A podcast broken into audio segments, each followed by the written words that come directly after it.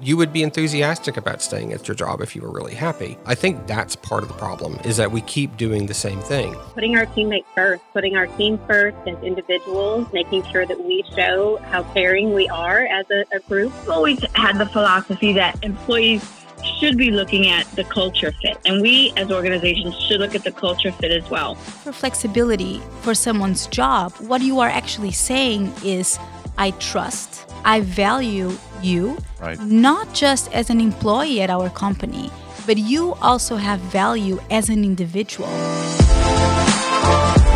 Welcome to The Human Factor, where we talk people, culture, and resources for humans. From his new book, Getting Unbusy, to the three different types of trust and isms, I talk with Dr. Garland Vance about all of it.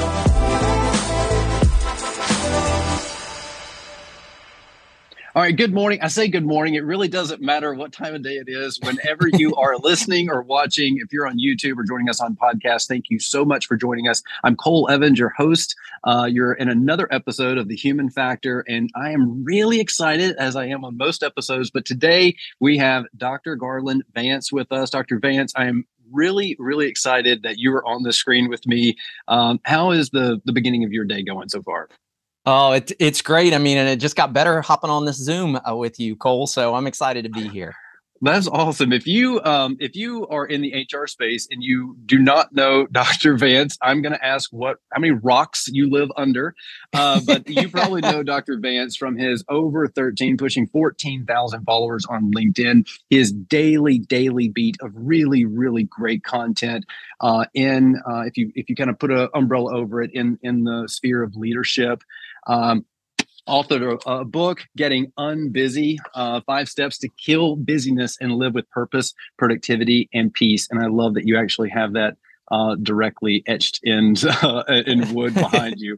So, uh, Dr. Vance, thank you so much. Um, tell us, tell our, our audience whether you're on video or audio. Tell us a little bit about what brought you to uh, the stage of your career that you're at now. I, when I go through your LinkedIn and I scroll, I see leadership for a long, long time, right? So, tell Yeah. our audience a little bit about how you got to where you are today, um, and then I got a handful of other questions for you.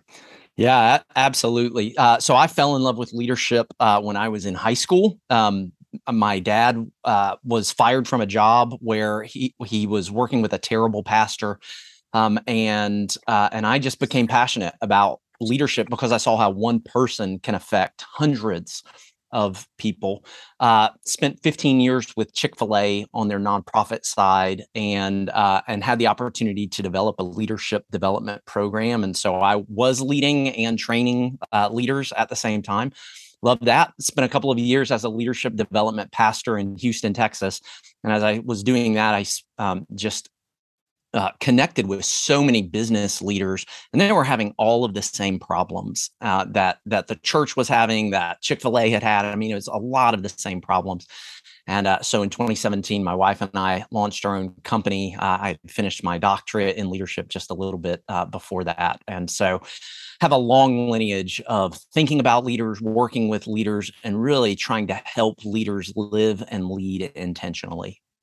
I love that. Dr. Vance, tell us a little bit about, uh, congratulations on your doctorate. I know that is no easy feat, but uh, tell our audience a little bit about um, uh, companies that work with you are trying to solve what problem? Are they coming to you because, you know, I, I won't even list off the litany of reasons. What if you had to put a dot on it? What's the what's the what's the big challenge? Yeah, I would say 2% of uh, organizations are coming because of what they would say leadership development problems, or we need, you know, 2% two percent, very small percent, actually come for that problem. Most of them come because they're having challenges with retention. They're having challenges with uh, engagement, and they're having challenges with culture, and all of those come down to leadership issues. And so the way that I like to say it is, most uh, most organizations come to us and they'll say something like our you know the whites of our eyes are turning yellow um, and you know we need to get our eyes fixed. And i'll be able to look at them and say well actually that's a liver problem right? That's that's not that the, the whites of your eyes aren't discolored. You're you've got a liver problem. Most organizations come and they're talking about small problems like retention and engagement. Those are Right. actually symptoms of a much deeper issue that you need to develop your leaders both the quantity and the quality It, it's interesting. I, I, actually have that written down here from one of your other pieces of content. Focus on symptoms, not the problem. Would you say overwhelmingly that is what um, people that come to you? That's overwhelmingly their issue. They are trying to address a symptom. It's kind of like healthcare, right? Yeah. They're trying to address a symptom versus actually uh, addressing the cause.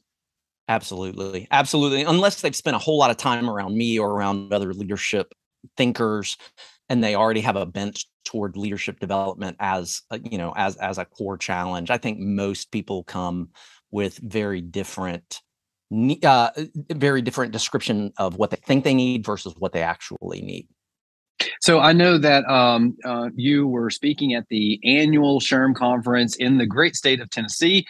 Uh, I know that our clinical psychologist, Dr. Margarita Raphael, was speaking there as well. Uh, tell our audience a little bit about what I found going to SHRM conferences is that you can be beside a person that just got a certification that works at a small mom and pop irrelevant but they're just getting started in their career and then you can be beside bank of america right, right. so tell me tell me a little bit about what you uh, were able to talk about in your presentation at the annual SHRM conference and um, and why you chose that topic yeah, so we talked about how to win the war for uh, retention and engagement, and and of course we know all of these stats of four million people per month have left their job in 2022. Um, how much it costs to replace an uh, an employee who quits of one and a half to two times their salary. Um, and so I talked about that uh, retention and engagement. Again, it's a symptom, it's not the actual problem. And the actual problem there is leaders. And we talked about four strategies that leaders need to use to win the war for retention and engagement. And it comes down to clarity, community, culture, and then developing more leaders as well. I didn't have a good C for that fourth one, but clarity, community, culture, and developing more leaders. Do you find, I'm going to paint a broad brush in saying this, uh, and I'm going to back it up with a little bit of a stat here. Do you believe that most leaders today are leaders? Oh, man. Well, in order to answer that question, you really have to define what leadership is, which is actually one of the mistakes I think a lot of businesses make. So, so we define leaders at, at our company. We define leaders as people who have a clear vision of where they're going. They're getting others aligned to that. And then they're mobilizing others to execute on that vision. So it's vision, alignment, execution. It's all focused on the future. I don't think most companies are uh, have an understanding of leaders as being future focused and then yeah, guiding people toward that and and executing. They almost kind of think of leaders as you know just wrangle the cats just you know do whatever you can to to make it to the end of this quarter and make profit this quarter as opposed to really thinking in terms of the higher our leaders go the further out they need to be thinking.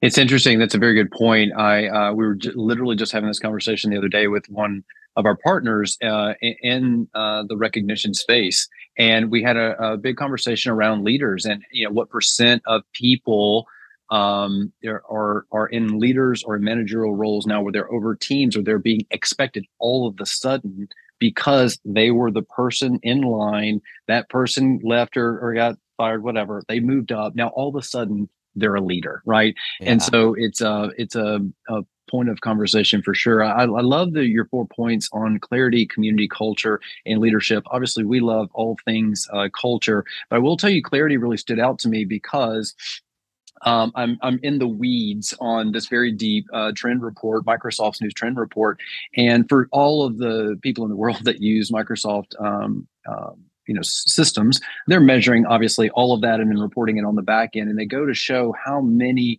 um, uh, double booked appointments there are now, how many requests there are now. And, you know, they mm. really kind of break that down. One thing that really stood out to me is the following, and, and this is about hybrid uh, or remote work.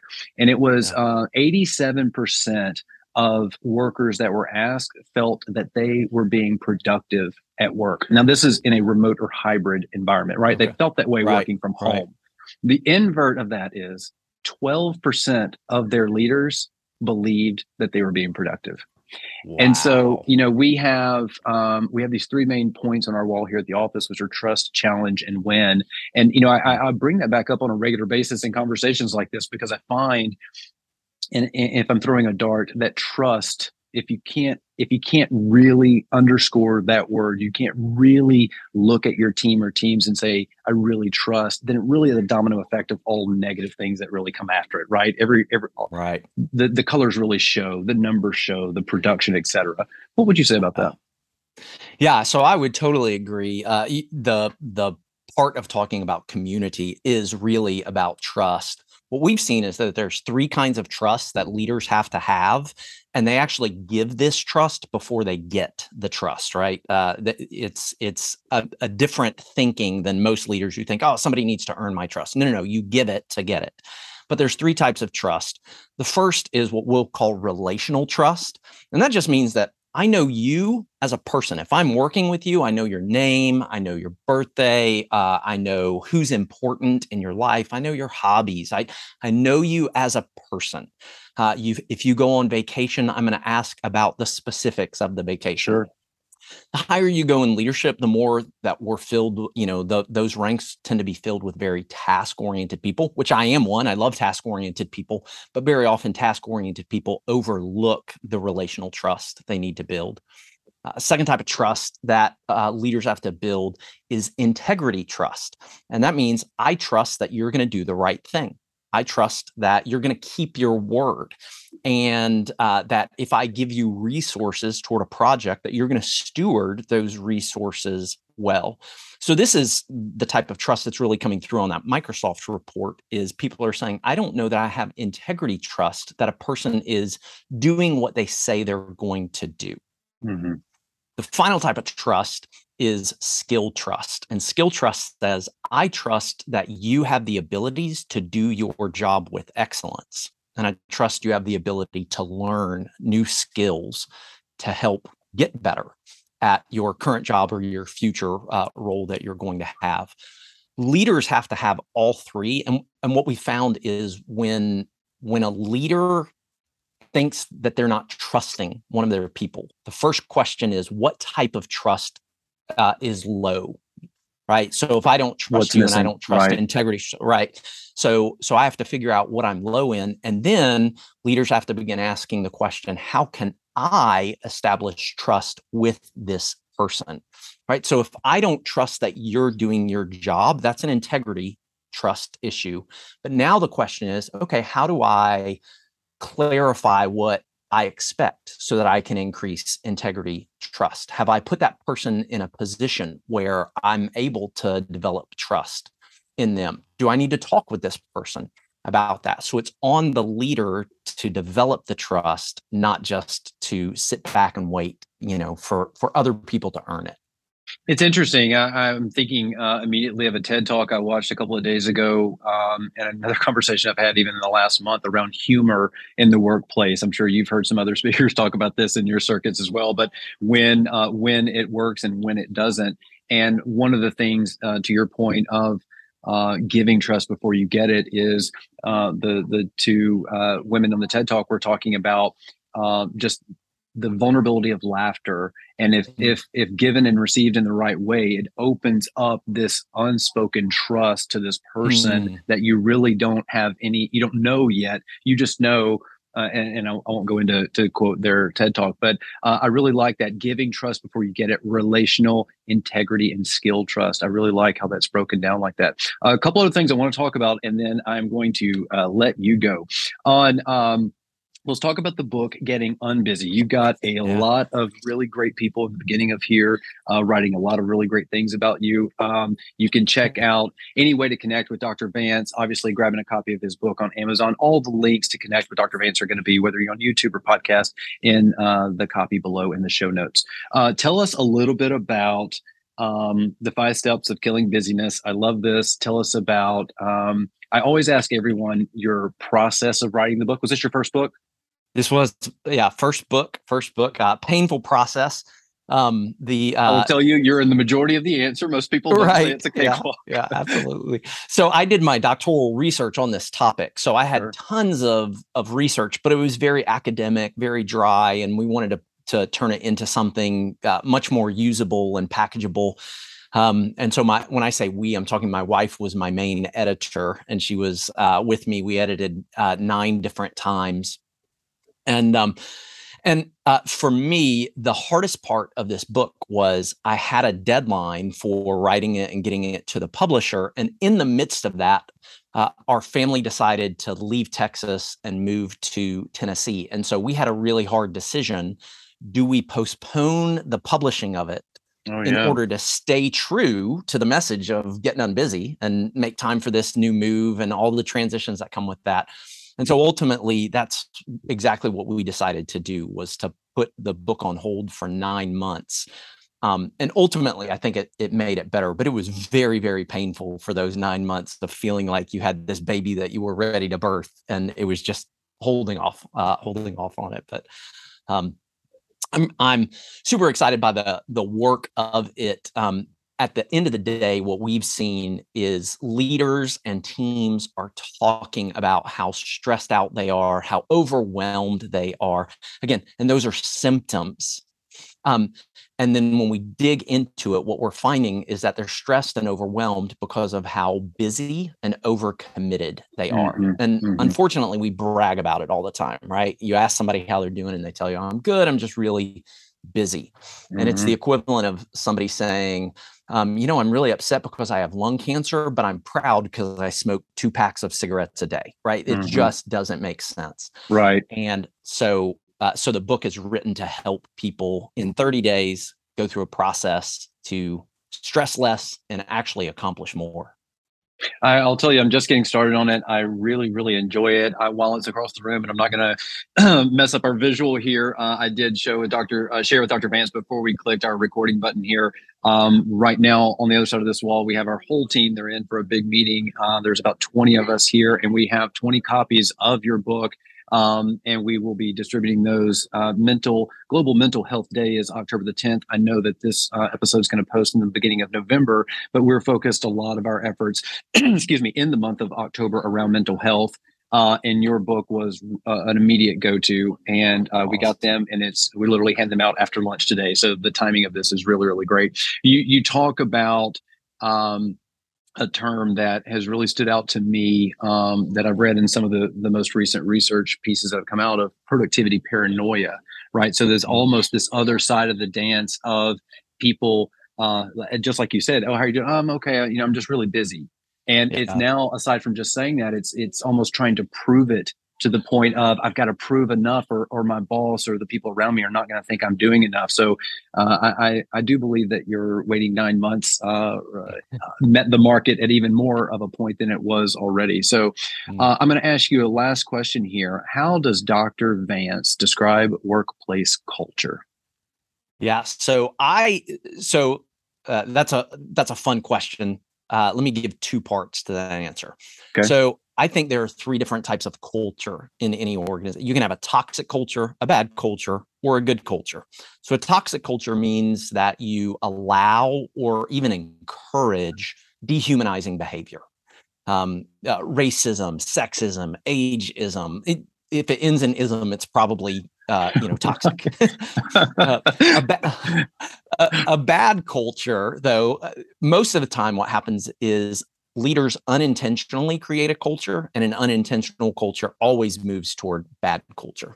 A bad culture simply means that the values of your organization don't turn into behaviors within the organization. And so a good culture is one that says, here are our values and here are the behaviors that we have that align with those. So you know i spent years with with chick-fil-a. Their first core value is service and you see that in the behaviors of saying my pleasure or in the ways that they've created multiple drive-through lines so that people can get through at a faster pace and the just the the friendliness. But you can also look at other organizations like the Seattle Seahawks that have competition is one of their values. And so they create everything around competition. Every game they play is a competitive game. If if you try to do that in another organization, it would it would be a bad culture, right? It would be, like, whoa, everything's competitive, but they need that in their culture. And so it's true to, to who they they want to be. So that's how I define workplace culture is when the values are driving the behaviors. I really, really appreciate that. Uh, focusing on the symptoms, not the problem uh, I really like. I'm probably going to take it and uh, I'll give you credit for it. But if it ends in an ism, it's probably bad. That's so, so true. uh, clarity, community, culture, and leadership. If you would like to grab a copy of Dr. Uh, Vance's book, Getting Unbusy Five Steps to Kill Busyness and Live with purpose, productivity, and peace, just like his sign behind his head. Uh, look at the show notes below, grab a copy. Um, again, if you um, have not, please do hit subscribe, whether you're on a podcast or that channel or this channel. Uh, click the magic button, and then please do leave us a comment. Those two uh, very easy things open the podcast up to so many more people. Dr. Vance, thank you so much for your time. I really, really appreciate it. I, I will be following up with you with some notes from our team on how we enjoyed the book, going through it over the next few weeks. And um, I really just appreciate your time. Thank you again. Thanks so much, Cole. Appreciate it. Awesome.